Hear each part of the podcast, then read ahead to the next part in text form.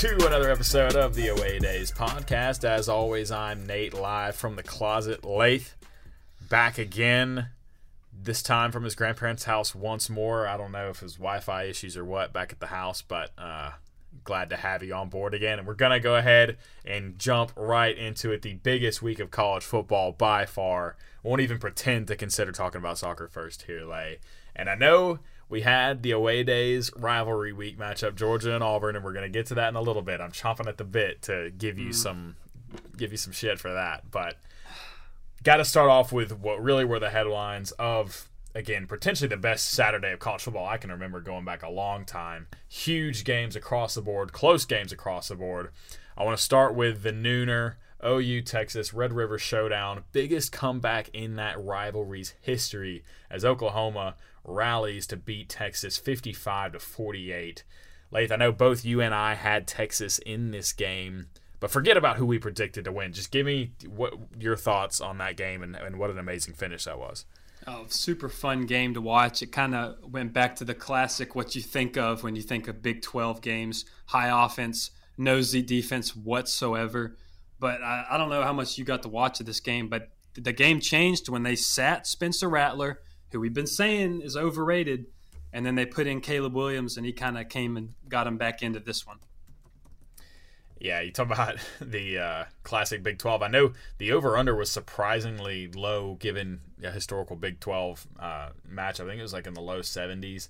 Um, and that just got absolutely annihilated as over um, over 100 points were scored, I think, in this one, or yeah. maybe high 90s. My math is really bad there. I'm literally looking at 55 48, and I'm incapable of talking and adding it together in my head at the same time. But you're right. Caleb Williams coming in 15 to 24, 211 yards, two touchdowns. Um, when I first picked up this game, because um, I was actually at a Pioneer League game. I don't even know if that's NAIA or what, but I was at a Presbyterian college football game for the early part of this Saturday, and I might talk a little bit about what was a very interesting experience at that game. But um, so when I picked this up, I saw Caleb Williams in the game, and I didn't know if Rattler got hurt or he got benched, but yeah, it looks like he just straight up got benched, and that was the right decision um, as Oklahoma was able to claw their way back into the game. But yeah, they go from an offense that was averaging, I think, only around 30 something points a game prior to that, um, with a couple of duds, you know, against a team like West Virginia and and a few others, and then boom, offensive explosion, 55 points. Um, and poor Texas. Not that I'm one to pity Texas at all, really, but they look like they absolutely had it locked up. One of my friends, who's a subtle Texas fan, was talking shit in the in the group chat. I was like, "Yeah, it's not over yet, dude, but yeah, it's looking pretty good." Um, but yeah, Oklahoma outscoring Texas in the second half, 35 to 10. Yeah, that's that's how you complete a comeback there. But um, I know you're not the biggest gambling type there, like, but a pretty tough beat at the very end as well in the way that Oklahoma finally won. So they've got the ball driving, you know, looking like they're probably going to settle for for a chip shot field goal that's going to win the game. They're down to where you basically only run the ball. Texas has no timeouts, and then they bust like a 30 yard touchdown run, which ends up covering the uh, the the spread, which I think was OU um, minus four and a half. I think so. Texas better's hurting um, pretty bad after that. But Lath, question for you: Does this change the way we feel about Oklahoma um, through, I guess, what is six weeks into the season, where they've been disappointing so far? But is this win? Does that do enough to make you really think of them as a as a playoff, a team that should be and will be in the college football playoff? Uh, I still don't think that they should be in the college football playoffs. I am a lot more. I mean, I think that they will make it at this point because it's hard for me to imagine anyone else stopping them. I think Texas, for both of us, was kind of the team that we thought would get the job done and was one of the tougher teams on their schedule.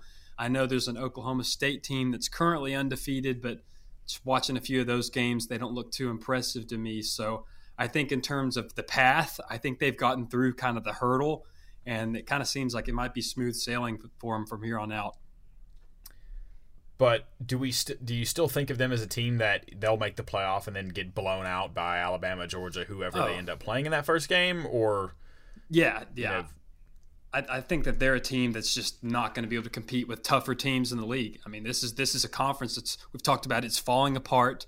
Uh, the level of the level of play there is not optimal to the other other conferences. So I think that this is a team that they'll sneak in, and then, like you said, I think it'll be one of those early blowout games where people start to question why they're in there in the first place.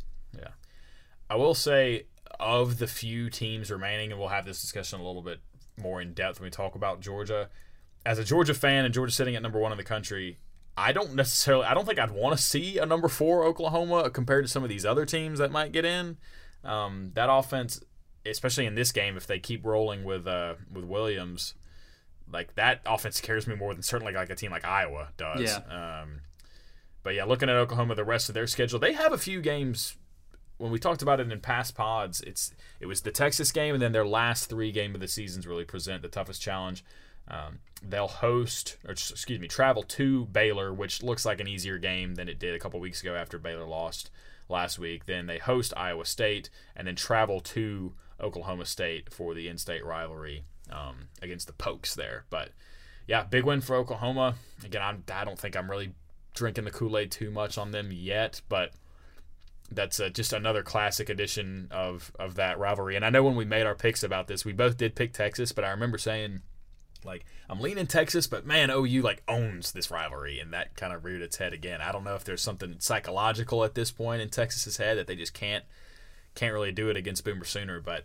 I feel like I've seen a lot because you saw the picture of, of Williams wearing the golden cowboy hat at the end when I think about that hat, I think of you know Kyler Murray and Baker Mayfield. I can't remember the last time I remember a Texas player wearing one of those. So they really have dominated that rivalry as of late. And then talk about Big Twelve offenses exploding.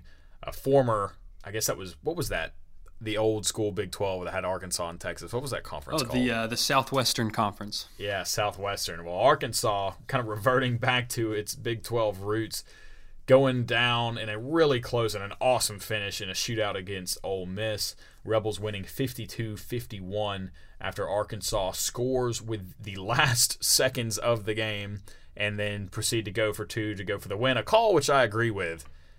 Curious your thoughts there, Lay, but I, I didn't I had complaints about the play they ran if I'm an Arkansas fan, but I don't have any issue with trying to win it right there. Yeah, I agree. I thought uh, the same thing. I thought if you're going to make it here, this is your chance to win because I don't think that if they got into overtime that they were going to have the kind of offensive power, firepower that Ole Miss does. But just looking at this game, man, if you're a Georgia fan, you really got to be feeling good watching this, knowing you held this Hogs offense to no points the week before, and then they come in and put up 51 on Ole Miss. That's just man, that's that just really speaks volumes about this the sheer talent on that Georgia D.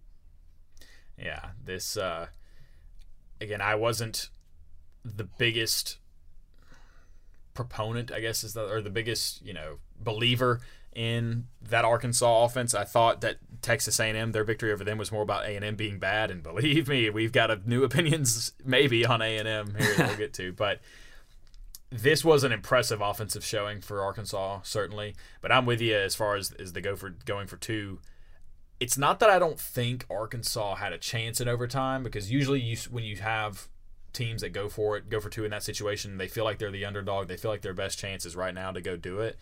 I just think that in overtime, there was no chance Arkansas was ever going to keep Ole Miss out of the end zone. So basically, yeah. you were going to have to go for two to beat them at some point anyway or even worse in OT at some point go for two just to tie if Ole Miss were to score first and get the two point conversion or whatever. So agree with the pl- agree with the decision. Play call pretty tough. Just had KJ Jefferson kind of slowly rolling out to his right, try to get one of those little pick plays. But I hate that play call in those situations sometimes because when you have that natural rollout to the right, it immediately eliminates any left side of the field route if there mm. ever was one. Now all of a sudden the defense only has to cover half the field. Like if you can cover that little guy out of the back or out of the backfield and and that tight end over the top, like that's two guys you got covered, and everybody's so close at that yeah. point too. Like it's really hard to fit one in there. And a guy like KJ Jefferson, maybe you'd like to see him tuck it and run, but Ole Miss kind of had that snuffed out too. Um, so didn't didn't love the play call in Arkansas. They pay for it going down again in a really close one. That's I can't remember the last time I saw a one point victory. Um, it's usually something you see in the NFL, but uh, Ole Miss getting a big win at home. Um, you know, probably their their biggest win of the season uh, and a big get up.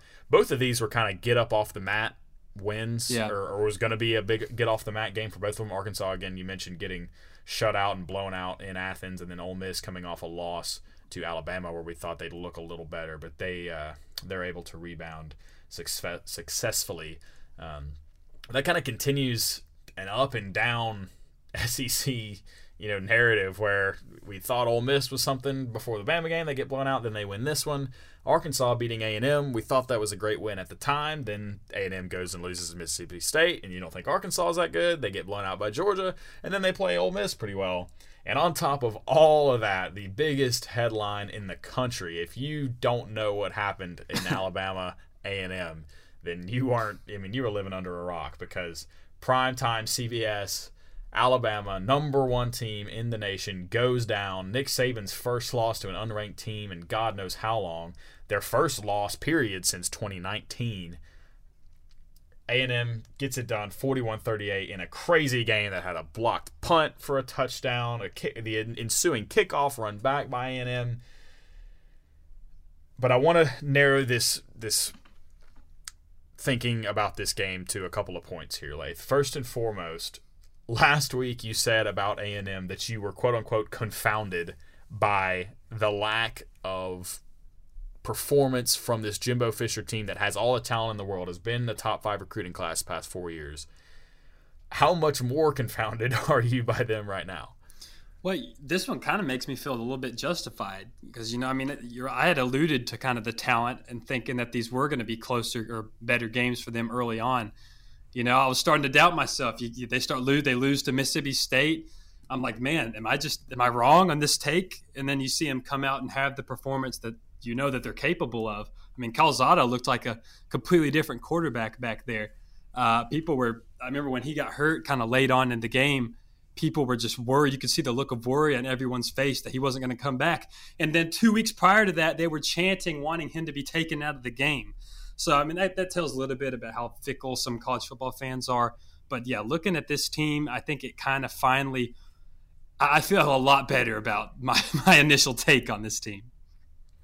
Well, looking at the way that A&M won, so didn't really rush the ball all that effectively. Leading rusher Isaiah Spiller, who is a certified baller, like one yeah. of the best running backs in the SEC. 17 carries, only 46 yards, did get a touchdown, but again, averaging under three yards per carry. Um, De'Von Achane, who's pro- I think has made his case for the fastest man in college football um, with that kickoff return and some of the other plays he was able to make catching the ball. But he got seven carries for just 34 yards, um, and so A&M held to well under 100. So, but but you're right, Zach Calzada, the much maligned Calzone, as I called him, making fun of him two weeks ago. 21 for 31, 285 yards, three touchdowns, and he did have an interception. But this is one of those where you know, you think about past games that Bama has lost, and you got to go back a little bit. Um, so certainly before last season, since they went undefeated, but usually it takes a special kind of atmosphere and a certain kind of magic in the air for them to go down, and the atmosphere certainly brought it. Um, but the but the play on the field, I didn't think really like. Usually, it takes a crazy play or two, and yeah, there was a kickoff return that I think proved so critical I mean, obviously on the scoreboard it did. They ended up only winning by three, but in terms of the momentum, because when Alabama blocked that punt and landed on it in the end zone for a touchdown, I mean, I thought it. I saw a bunch of people on Twitter saying, mm-hmm. "All right, A&M, hope you enjoyed it while it lasts, because it's yeah. going one way right here." Like Alabama finally turned the momentum around. I think I don't know if that gave them the lead after that, but it certainly it either tied it or gave them the lead. You know, I thought it was downhill for sure after that. And credit to A&M, not even a play later house call from the end zone, De'Von Achane on the kickoff return. But yeah, just I don't know what to make of this A&M team. I will just say I'm I'm pretty glad Georgia doesn't have to play them. I, I, don't think that we would lose if we did play them, but going into College Station, 104,000 or whatever it is, it's 100 plus. That's not a place you want to go uh, if you know you have to win a football game, and and Bama fell victim to it a little bit, but and you know, well, like the stats don't really show it, but this the A and M defense got after Bryce Young. I think he got sacked a total like four or five times, but it very well could have been in eight or nine. I mean, they put so much pressure on him. I saw him have to throw the ball away. He just looked uncomfortable the whole night. So again, I know they ended up scoring 38 on him, but that was a much better defensive showing uh, than the stats would say if you didn't watch this game. Yeah, A&M with four sacks, and you're right. They, I think. Uh Brad Nessler alluded to it on the call at some point in the game. basically A&M kind of found a way of of loading one side of the offensive line with with three defenders and sending two of them, but never kind of mixing up each play which two it was going to be. And they were able to consistently, you're right, bring some pressure and get in Bryce Young's face, and they, it did it result in four sacks. But the Bama offense still like did what the Bama offense has done the past few years. Look at Bryce Young's stat line 28 of 48, 369 yards and three touchdowns. Then on the ground, Brian Robinson, that dude's a beast for, yeah. for Bama number four. 24 carries, 147 yards, um, no touchdowns though. Uh, no rushing touchdowns for Alabama. Granted, they, they put up 38, which is which is a lot, but I you'd have to go a long way back to find a game where Alabama didn't record a rushing touchdown. Mm. Um, but without getting just super deep into the the playoff prediction talk, because I kind of hate that, and it has its place you know, once we actually start to get to some playoff rankings and we get later in the seasons, but I don't really think so right now. But I know this is going to be impossible for you to answer as an Auburn fan, but try to put yourself in the shoes of a Bama fan for just a second. Does this game, how worried would you be about this game? Because I don't know that it affects their season outlook a ton, but it definitely showed some cracks where we didn't think they were before. Yeah, I think the only thing that this would affect because I, at the end of the day, I think it's going to be Georgia and Bama in that title game, the SEC title game. But I think at this point now, you can't afford, if you're Bama, to lose that game because I don't know if they would put a two loss Bama team back in that fourth spot. I think if Georgia were to go in and lose that game, if that was their only loss in the year, then yeah, they could take that fourth spot. But Bama, I think at this point with this going on, it, there's a little less controlling your own destiny, and you really need to uh, to be able to see things through at that point. Well, they do control their own destiny at least until they make it to Atlanta. Should they should they do that because because Texas A&M did lose to Mississippi State, Alabama, you know they they do if they win out, they will still go to the conference title game. Whereas if A&M's only loss in the SEC was to Arkansas, they would actually have the they'd be tied with Alabama in in, season, in SEC losses and have the head to head over them. But that Mississippi State loss, they're going to be kicking themselves um, for that one for sure. Um, but yeah, A and M crazy atmosphere as well, you know, and, and I think Bama closed as over two touchdown favorites in this game. So credit to to Jimbo and, and the gang for you know he called a shot in the summer. Everybody called him called him an idiot and a jackass for saying, "Oh, we're gonna we're gonna beat their ass. I think is what he said about yeah. about Nick Saban, and Nick Saban famously responded like, "What at golf?" You know, and, and nobody believed it. I don't. I doubt honestly if Jimbo at the time really believed that they would, but they get it done. A big win, and know, I didn't certainly expect this to be that good of a game, much less an upset. Because I remember when I turned on the Georgia game at at three thirty, getting ready to hear Brad Nessler and, and, and Gary Danielson. I was like, wait they're not at this game. I was like, oh, they're at the 8 p.m. Bama A&M. I was like, why? this is a much better game, I would think. But no, yeah. they, the CBS execs knowing knowing a little more than I do, I guess. Well, I think the biggest thing also from this game is you finally have uh, one of Saban's underlings beating him for the first time. I know Saban was 24 and 0 against his former coaches going to this game. I thought it would be Kirby Smart that knocked him off, but uh, Jimbo gets the job done. Yeah, see, I think if you asked everybody, they think it'd be Kirby, but I think just that almost just makes sense that it wouldn't be. You know, I think yeah. I think it almost makes more sense that it would have been a Kiffin or a Jimbo or or somebody you're not necessarily expecting like like that. You know, um, because because you're right. I mean, everybody I think expected Georgia to eventually be the team to do it, but I think there's just something kind of poetic about it, just being these the underdog A and M team getting it done. Um, but moving over to the Big Ten, where an underdog did not get it done, uh, and I'm very happy about that because that gives me some more uh, freedom up at the top of our picks in my head-to-head ranking against you there, Lay. My Iowa Hawkeyes getting it done, 23 to 20 at home in a number three versus number four matchup.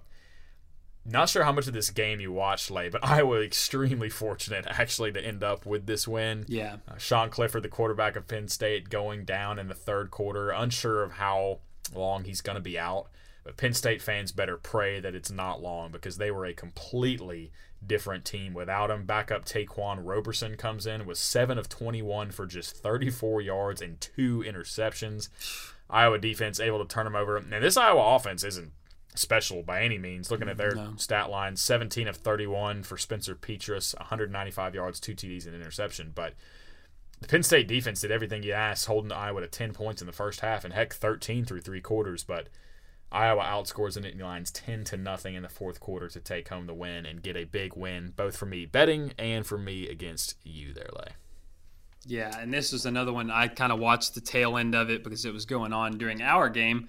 Um, but yeah, uh, quarterback goes out, and it becomes pretty obvious that this is going to be in Iowa's court. And it, man, it's just so frustrating uh, because I was really, I mean, not that it really matters for Auburn at this point, but I was really hoping that Penn State would be a team to kind of give people trouble and be in the mix, uh, at least for a while. But this this Iowa team, I don't. I- I'm, I'm not too excited about it. You alluded to the the kind of poor offensive performance, and it's just it's it's an old school style offense. It's almost even more of the kind of uh, power I than even Wisconsin runs. I mean, they've even opened it up a little bit. So I when I see this, I just it's hard to get excited about this Iowa team. I think, in my opinion.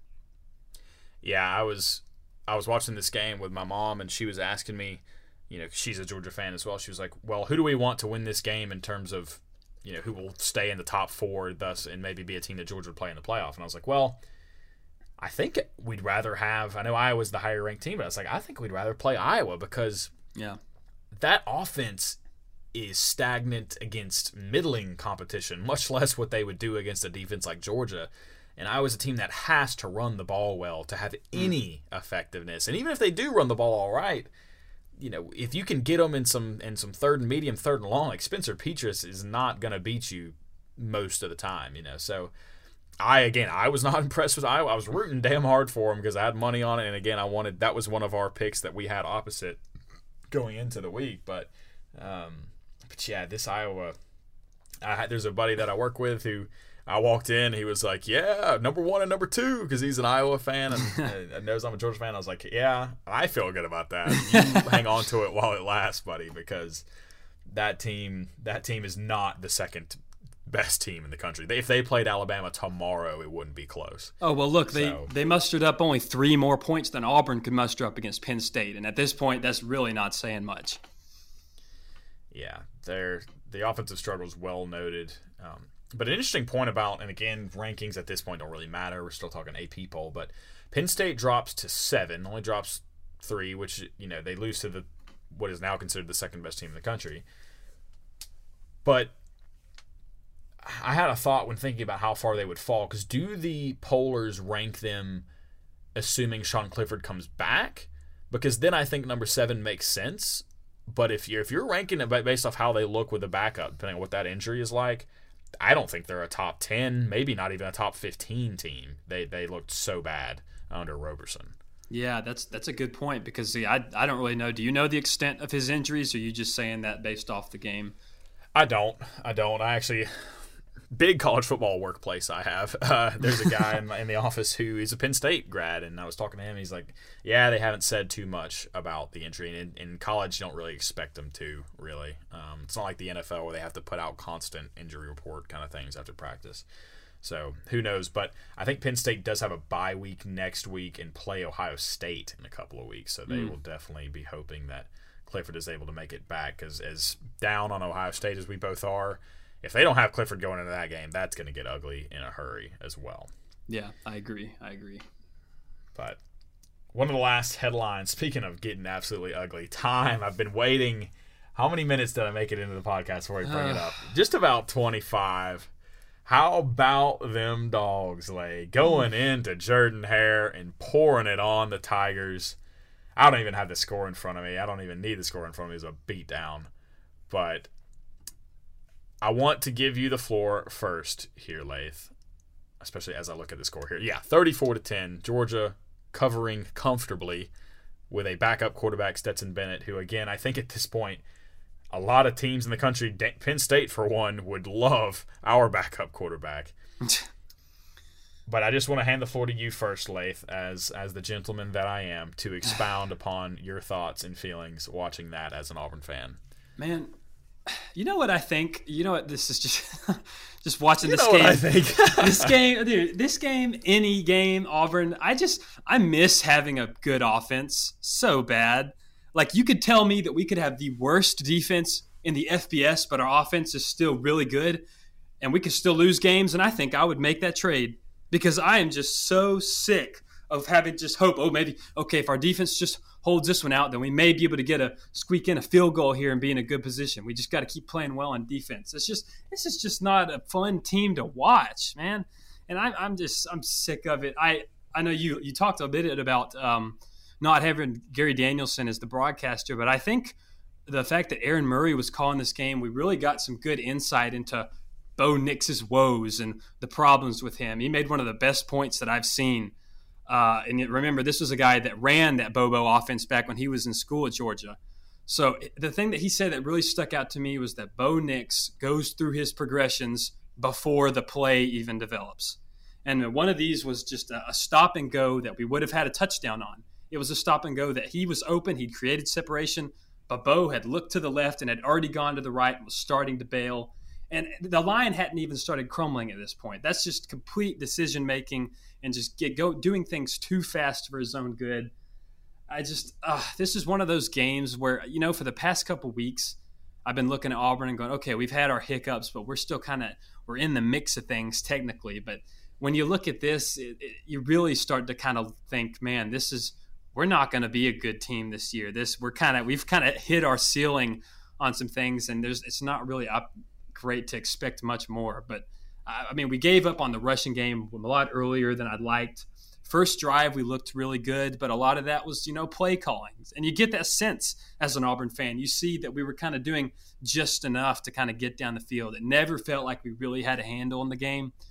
Um, but yeah, that that's my rant on it. I just obviously, you know, every even time, even when Auburn is terrible, I go into this game thinking, well, you know what? Maybe ah, maybe we'll surprise us. Maybe maybe we'll show up for them. But that was just not the case today or Saturday. Yeah, blind optimism. I know that feeling as an Arsenal fan. Believe me, uh, but it's uh, yeah, nothing to nothing to disagree with there. Uh, catch your breath, get a drink there. Yeah, that was that was a solid minute or whatever you went rambling there. But that's that's good though. Get it, let it out, let it out. Um, you talk about yeah, Auburn giving up on the run game relatively early. Only ended up rushing it 19 times as opposed to well over 40 passing attempts. But can you really call it abandoning the run game against a Georgia defense where they just basically make you quit the run game? Like that's honestly just making a business decision. Like hey this just isn't gonna work. Even with guys like Tank Bigsby and Jarquez Hunter, and that Shivers dude, who's who's honestly was pretty impressive in the in the few snaps that he got. But that defense is just smothering, and you know, as a Georgia fan, and really as as any Georgia, the state of Georgia based fan, whether you're Falcons, Braves, Dogs, whatever, it's just this constant kind of fear of of something bad happening. You know, you're very even even with a team as dominant as Georgia, when Auburn went right down the field and got into the red zone, yeah. I didn't think Auburn was going to go put up 28 points on us, but I was like, okay, I kind of didn't want this to happen on the first drive, you know. But Georgia holds them to a field goal and then turns it over to an offense that I was both a little disappointed in and also very impressed with in this game because it's no secret that I am not. It's not that I'm not a Stetson Bennett fan. I honestly, at this point, there's some Georgia. If there's any Georgia fans out there who are still giving this guy hate, just bleep yourself. Like seriously, because this dude has given more to this program than anybody, and he didn't have to. Could have nobody would have blamed him at all if he had transferred after last season, knowing again that he wasn't going to be the starter and having a few games, a few solid games last year. But he comes back for his fifth year, senior year knowing he's going to be the backup and has been a huge reason as to why we're the number one team in the country right now. Because I don't know that if you know Brock Vandagriff, a true freshman, or or you know whoever else at quarterback would have been Carson Beck would have been able to come in and lead the offense the way the way that Stetson has. Now, with that said, I don't want to see him start next week against Kentucky if he doesn't have to. But great game from him 14 of 21, 231 yards, two TDs. He did have an underthrow to Ladd McConkey that would have been a touchdown. Where I was like, man, JT Daniels, that's a touchdown for him. But then he he he got himself right back and did throw a bomb to or Ladd McConkey later in the game um, that ended up in a touchdown. So I hope this finally shuts the hell up, people. Like you a little bit a couple weeks ago, but but less less so you more just other people on the internet who I shouldn't be wasting time listening to, saying that oh Georgia hasn't had to throw the ball. Well, they did today, and Auburn couldn't stop it at all. So, um, well, excited excited about that. You know, this is also an Auburn defense that going in has given up way too much in the air. I'm not questioning the ability to throw the ball, and I think he offers a lot in terms of mobility that even Daniels can't provide. Auburn's defensive woes continue to shine in the uh, in the passing game, and just I just because I got to finish my rant on Auburn a little bit. I know I've really put down Bo Nix, but at least ten drops in this game. I've heard some people say yeah. more. Some of them I think were bad throws that it, you know I wouldn't expect them to catch anyway. But I say ten at least that should have been caught by any uh, decent receiver in college football. So that's something we got to fix going forward. Yeah, and that's one of the few, again, a talent of Georgia fans is to find something wrong with every win. And we definitely did let Auburn have several big passes that could have been completed if they could just catch the dang ball, hmm. you know. So I could think of a few that would have not changed the game, but either extended a drive or maybe put some points up on the board that Auburn weren't able to capitalize on. Um, but looking at, at Georgia's offense again, yes, they threw the ball well, but they also just a clinic running the ball. Zamir White, 79 yards, two TDs. Kendall Milton had 40 yards. Stetson Bennett had 40 yards. James Cook had 35 yards. You know, so being able to just whenever one guy not even gets tired but just gets even just a little breathing heavy can bring in another five star another stud running back to come who's just completely fresh that's such an advantage especially in SEC football where you get late in the game. I want to say Georgia's final possession, we they ran it like eight straight times and and just marched it down the field because you know when you can get late in the game where defensive front is tired but the running backs for your team just aren't at all. Like that's that's a big advantage when it comes to closing out games and. Again, huge game for Ladd McConkey. Five receptions, 135 yards, and a touchdown. Saw a little bit less of Brock Bowers than I would have liked. He's a dude who I think is on his day maybe the best option for our offense. But good to see Darnell Washington back getting his first catch Golly. of the season. Did you yeah, look? That man's size is on. Did you see the, the pass interference call? He just looked like a big kid bullying someone. I don't know what anyone is supposed to do on that man. Yeah, the, and the commentator said as much. I mean, I think Darnell Washington is something like 6'7", 250 in that poor corner, who's not an undersized corner. I think he's over six foot. That Auburn yeah, had. he's six two. Uh, Darnell Washington goes up, stabs the ball one handed, ends up dropping it or ending up out of bounds, but they call pass interference. And you're right, the commentator was like, What do you want that corner to do? like, because the, the, the grabbing wasn't egregious. They were both kind of tussling with each other. But yeah, at minimum, if you're that defender, you got to be living in Darnell's pocket and hoping you can just kind of push him a little bit with and get away with it. But big, big win for Georgia. They move to number one ahead of a third game day appearance so far this season and second time in Athens in just three weeks when Kentucky comes to Athens this weekend. I will be there. Haven't missed a home game yet. Super excited about that one. Also excited. I kind of pulled like a stock market switcheroo last week. I bought my ticket um, from another Georgia student. Um, for for pretty cheap, like only like seventy dollars, because um, I wanted to make sure I got it before Kentucky, because I had a feeling they would win against LSU, making this an undefeated matchup and potentially a game day game. So it's like, yeah, I want to go and get this early. And now they're expensive, man. Uh, mm. Going for as high as 200 in some places for sure. Um, so glad I was able to get that one. But yeah, not too, too much to add for Georgia other than just want to hear you say it, Lath. This has got to make Georgia the best team in the country, right? It's not just a ranking at this point. That's I think we gotta we gotta start really believing in this Georgia team if you weren't already. Yeah, I mean it was it was Georgia and Bama and everybody else, and now Bama somehow loses. So I think yeah, I'll give it to you. Georgia's probably or Georgia is the best team in the country at the moment. Yeah, but it's now the pressure's on because I think what I think the last time Georgia was number one was my freshman year in 2017, and did end up making the uh, the national championship. We all know how that went, uh, mm. but couple when you look at Georgia the re, the road the rest of the way, yes, they have Kentucky. Yes, Kentucky is the number 11 team in the country. Yes, Georgia is 22 point favorites at home. And I, I want to take this again before we get off the subject. I know we've been on it for quite a bit, but you had a little rant. I'm going to have a mini rant here. you talked about I talked about Georgia throwing it all over you, and you're not wrong when you say Auburn doesn't have the greatest pass defense, and we held y'all to just 10 points, and you're not wrong in saying that Auburn doesn't have the best offense, but they had been averaging well over that in their previous games, even against teams like LSU and Penn State. Yeah. I think it's about dang time people quit acting like Georgia hasn't really played anybody. They've I know that a lot of these teams they've beaten who were ranked high at the time have since showed to be maybe something less, especially Clemson and then Arkansas again, who was a top 10 team when they beat them, has since lost another one. But I saw like a thing on Twitter. Danny Kanell had tweeted something, which he's just there's no reason to even read that fucking asshole's Twitter account because it's just SEC hate.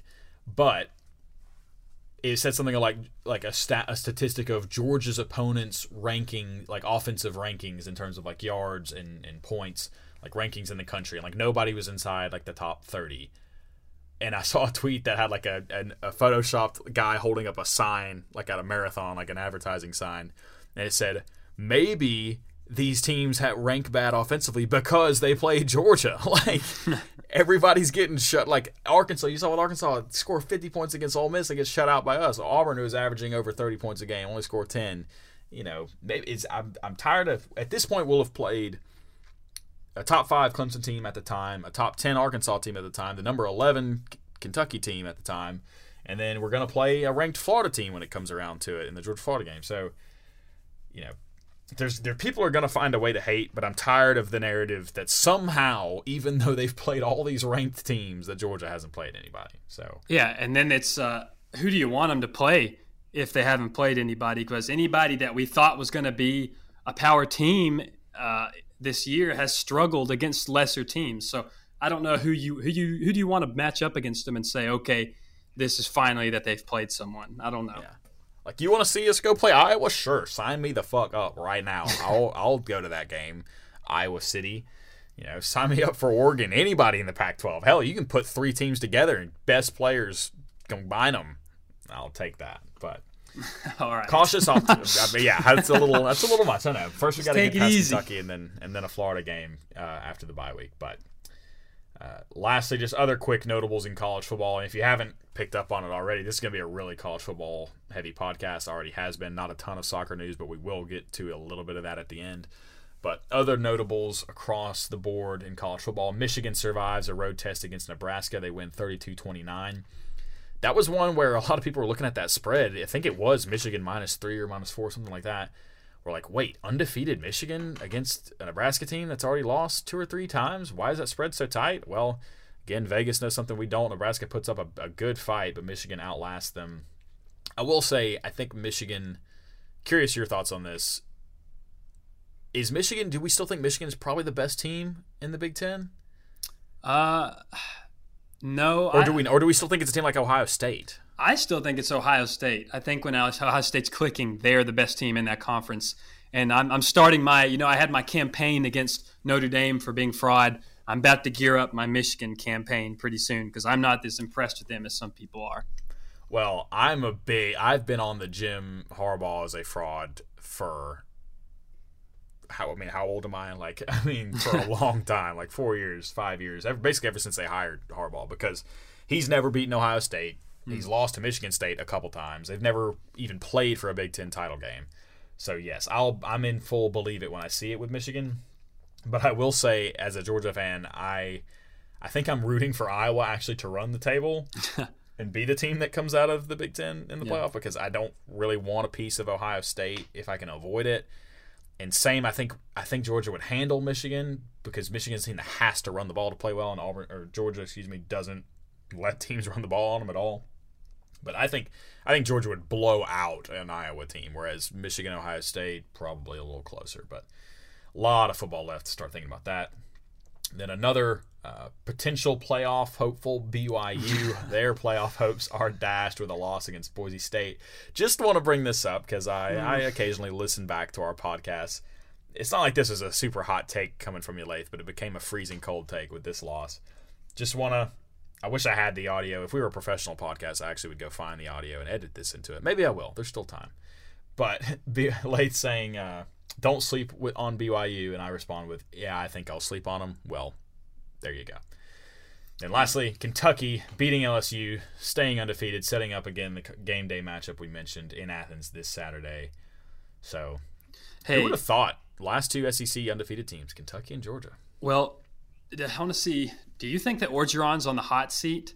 Because I'm at the position that I think Orgeron is a glorified strength coach at this point. Do you think that it's enough? I know it's just a, two years removed, but there's some murmurings. I'm not saying that it's going to happen, but I don't. He doesn't bring much, in my opinion. And I think, I mean, Auburn fired Chizik pretty soon after he won a championship. Do you think it's too soon to start talking about getting rid of uh, Orgeron? No, it's not too soon, but I think it will happen, but not because of of what's already transpired or a little bit of what transpired will have a play in it. But looking at their schedule ahead, they host Florida, probably a loss. They travel to Ole Miss, probably a loss.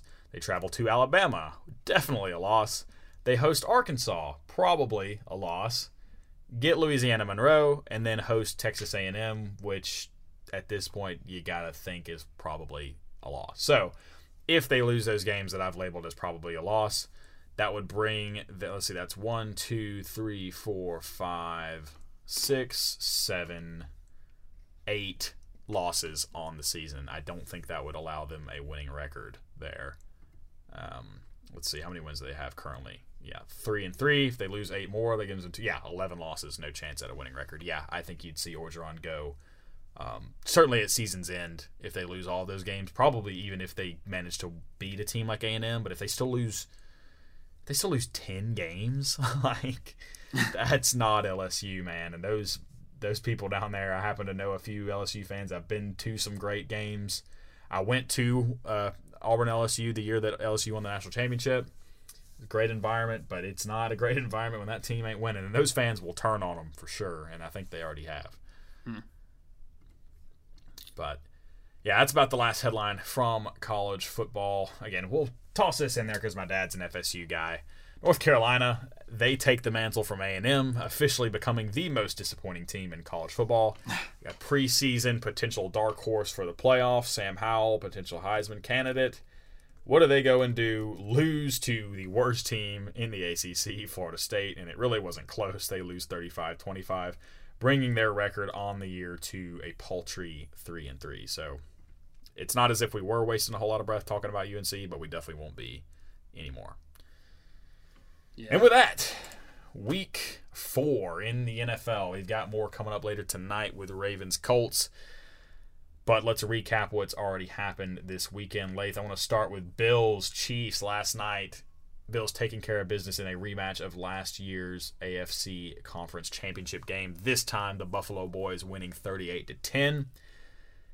Is this a changing of the guard in the AFC, Lay? It appears to be. I mean, I think that the best, biggest thing that you can take from this game, this was a game where the Bills dominated and they did not even lean on uh, Stefon Diggs. I know on my fantasy team, he finished with eight points, which was all pretty much garnered on one catch. Uh, Josh Allen spread the ball around. They did some running. Josh, man, Josh Allen's just so good. This team and defensively, they stifled a really good offense. Granted, a one that's been struggling but Bills just look like the real deal. You, you don't. No team beats the Chiefs thirty-eight to twenty the way they did, and that was just really impressive to see. Yeah, Josh Allen, 15 of 26 for 315 yards and three touchdowns. Much of that coming in the first half. I know he had almost 30 fantasy points in that first half. So, really impressive game from him. Bills, a stat that I uncovered. Not that I had to do too much digging. I think it literally appears on the first page of a Google search when you look at their record. But Bills currently lead the NFL in points scored and fewest points allowed. So mm. this isn't even like some of the the really good Chiefs teams of the past couple years where yeah, they had a great offense but they absolutely had to lean on it because they couldn't stop anybody.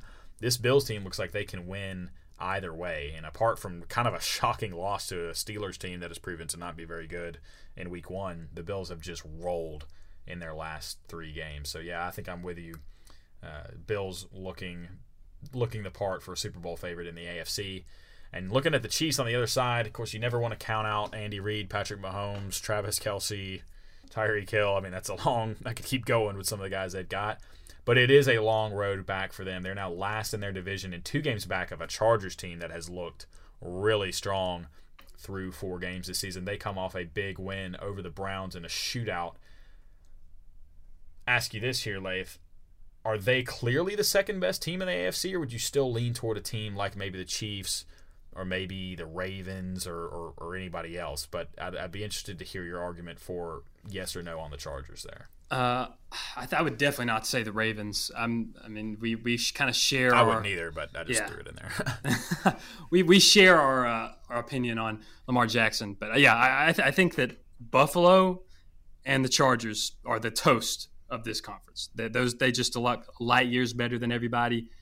Um, that, that those are the teams that I want to see deep in the playoffs and uh, going to get it against each other excuse me, I think I misspoke earlier when I said this was week four. This was week five of the NFL. My standings on on Google have not updated with uh, with the latest win. So I think, yeah, I think I'm talking about the Chiefs. They are well behind in that division, obviously, and the Raiders and Broncos looking well, not so much the Broncos, but Raiders Raiders look like they could keep them down there. But yeah, talking about the Chargers, that AFC West is just tough, man. Yeah. Um, especially the Chargers looking as good as they do.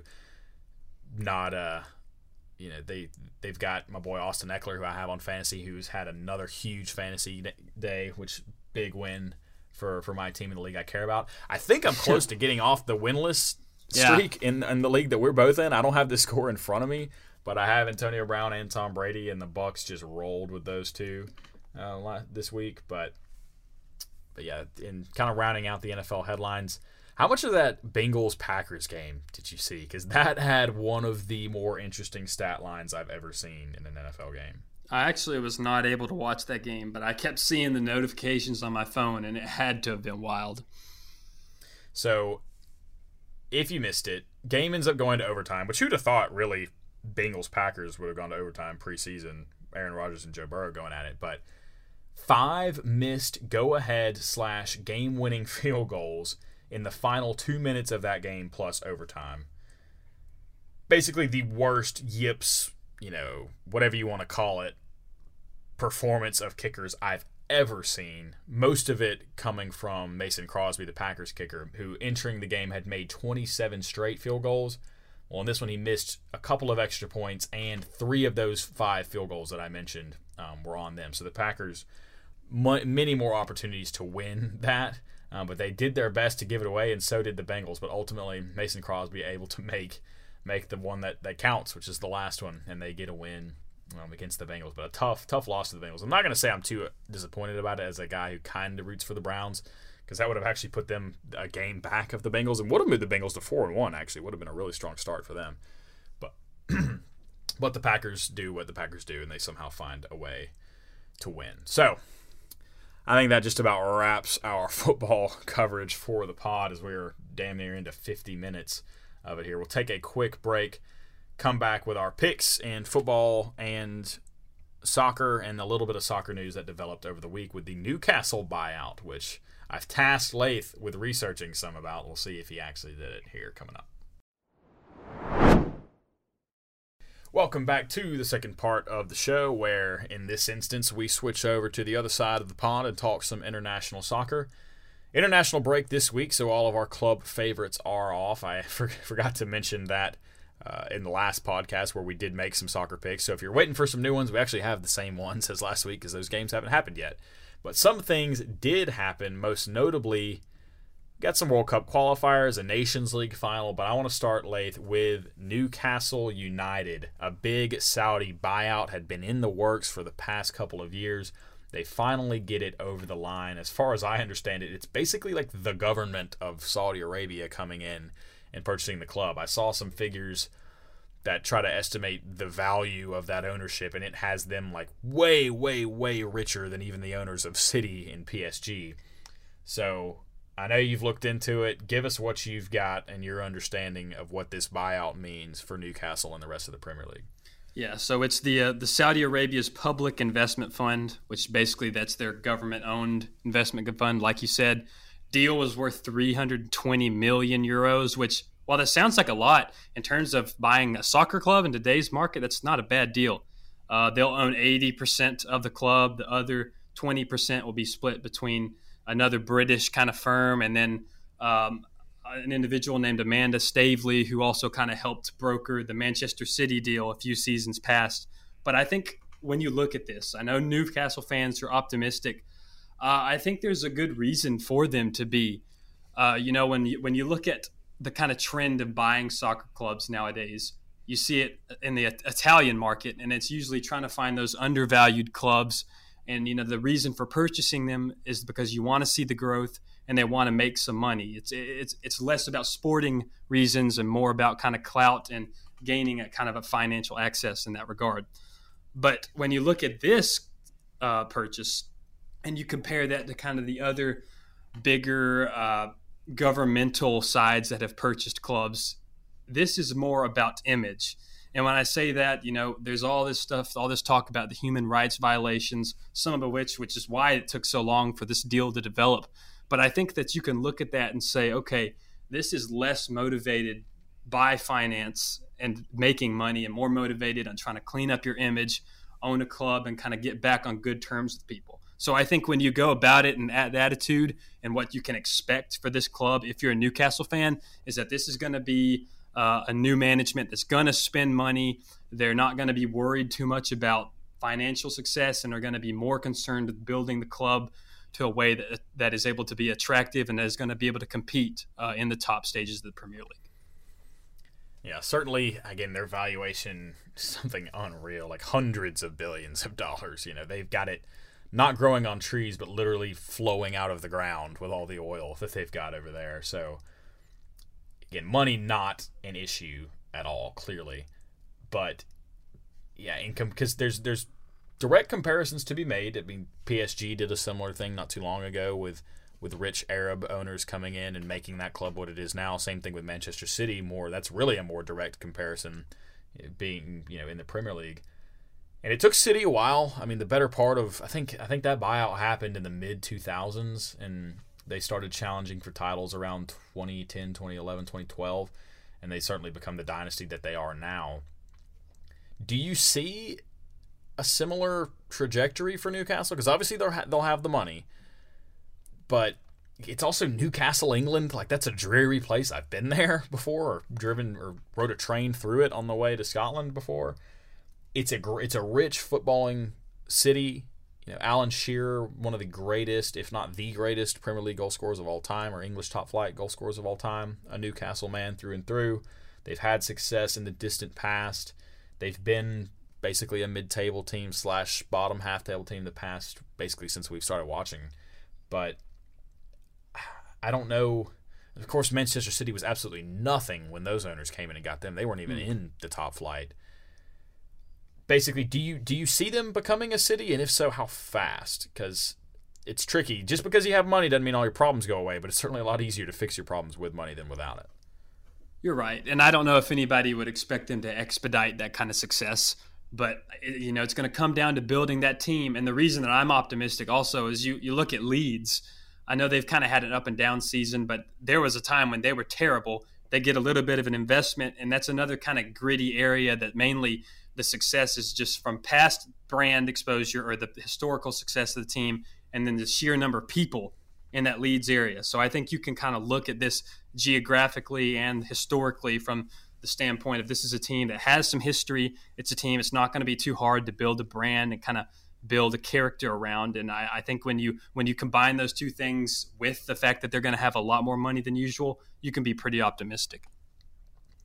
Yeah, I, am not gonna lie. I worry about it as an Arsenal fan because it's just like we're having our we have our hands full making top six as it is. Much less you add a team like Newcastle, who's all of a sudden going to have a lot more money than us. You know, um, they become probably in four or five years. You got to think of them as a big seven team, you know. So we'll see how that goes down the line. But again, I I think the Premier League better be on notice because we we've just seen what money does to teams. It it makes them better. It may take two years, may take five, may take ten, but you know it's kind of like the you cast a wide net. The law the law of large numbers. Like if you keep throwing money at it, eventually it'll work. But we'll just have to see It'll depend on what kind of manager they can come to go in there. Yeah. Um, excuse me, get to go in there, but but we're just very much we'll we'll wait and see and and how attractive that location will become for potential transfers. Uh, I'd be really interested to see who the first big name transfer is and who that will be, or excuse me, uh, when that will be. But yeah, basically the only other headline going on um, this past weekend in in soccer, some international play. Lath, you're probably like me, don't care too much about the Nations League, but it technically is a major tournament now that started about a couple years ago. Well, France they beat Spain two to one in the final of the Nations League. Benzema and Mbappe lead Le Bleu with a goal each. With that, France becomes the first national team to win four major tournaments, which that is a cool stat. But of course, that wasn't possible five years ago before the Nations League existed. So, but props to France getting it done. I think we have long thought and still think, despite Italy's win in, in the Euros, that France is still probably the best team in Europe, if not the world. So good win for them. And then elsewhere in World Cup qualifying, CONCACAF is still raging. Um, after a nice rebound, I know it's been a couple pods since we talked about the United States. We're kind of floundering in the first few games of their World Cup qualifying. Well, they rebounded nicely, but just, I think it was either last night or two nights ago, they lose to Panama on the anniversary of being knocked out of World Cup qualifying by Panama four years ago. The red, white, and blue currently sit in third. But again, I had no idea actually how long this qualifying process was. I thought we were kind of coming towards the end of it here, Joe, but no, still about half of the matches remain. Um, but U.S. sit in third. And again, top the way CONCACAF qualifying works, if I understand it correctly, because it changes like every freaking year. But top three qualify, qualify automatically. The fourth is entered in some sort of playoff scenario. So USA definitely trying to lock in a third place spot. But like, any any thoughts on USA and Greg Berhalter's team through half the qualifying? I keep wanting to call him Greg Burgermeister. I, I don't know what that's, what's up with that, but yeah, I, I don't know. I, I don't I don't watch a ton of these games. It's hard to get excited about U.S. soccer because I feel like even when we have the talent, the play style is just kind of gross. But maybe they can pull it out. Uh, and as for the Nations League, I feel like is it just me or are they always playing that tournament? I feel like every time it's an international break, break it's it's Nations League is being played. Well, yeah, there's quite a bit of group stage games, and then there's also, I think, at least a four round knockout stage as well. I might be wrong on that. Listeners, feel free to check me, all six of you. So, um, but yeah, kind of a. I'm not super concerned. Obviously, I hate to lose to a team like Panama, but from what I gathered, the U.S. didn't really start anywhere close to their best lineup, which I don't get why. I don't think these games are all that close together to where you, you couldn't at least kind of go half and half, rest some guys, but start the other ones. But bites them in the ass and they lose. But a long time to to hopefully get it right. But again, we know nothing is, is guaranteed with this U.S. team. Again, who did not qualify for the last World Cup, so need need to get right this time. All right, well, it is approaching Monday Night Football o'clock here on the East Coast, so we will wrap things up with our picks for the upcoming weekend. I do think we get soccer this week. Yes, we do. So we'll go ahead and just quickly rehash our soccer picks, which we did make last week. Um, so if you wrote them down, you've already got them. But top matches Bayern at Leverkusen, number one versus number two in the Bundesliga. We both have Bayern winning comfortably. Inter at Lazio, big one in Serie A. I like a draw. Lath has 2 1 to Inter. Wouldn't be mad if that happens, to be fair. And then Roma at Juve, also in Serie A with a doubleheader. I like 1 0 to Juve, and their Lath has a draw. And now, the big ones here in college football. Big week, but not quite as big as last week. Honestly, looking through the schedule, I reached here on one game that I wanted to see. You didn't bring it up pre-pod to see like why I threw this game in there at the end, but it's because really it's a fun one I think, and there's not that many other big ones. But we start with a big one: number 12 Oklahoma State at number 25 Texas. Longhorns looking to again get up off the mat after a brutal loss against Oklahoma. The Longhorns are six-point favorites at home. I think they rebound, get a nice win, 35-24. Yeah, I think Texas is kind of starting to find themselves offensively. Uh, and Oklahoma State is just way too inconsistent. I got the Longhorns 38 20. Next up in the SEC, where game day will be again, as I mentioned, for the second time in three weeks at Sanford Stadium. Number 11, Kentucky takes on the number one team in the land, the Georgia Bulldogs. Georgia 22 point favorites at opening. Line probably may even move higher by the time we actually make it to that game.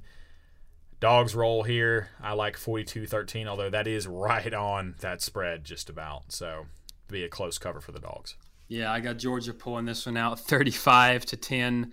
Uh, yeah, Cinderella run for Kentucky ends this Saturday. And lastly, the one I threw in at the end that I'm actually kind of interested to watch if I can. I don't know what time it comes on. It may be during the Georgia game and I might miss it, but again, not that big of a deal. So, number 22, NC State, the Wolf Pack. Space in between Wolf and Pack, notable because you have Nevada also, which they are the Wolf Pack, but they are one word. So, the more you know. The the Space Wolf Pack travel to Boston College.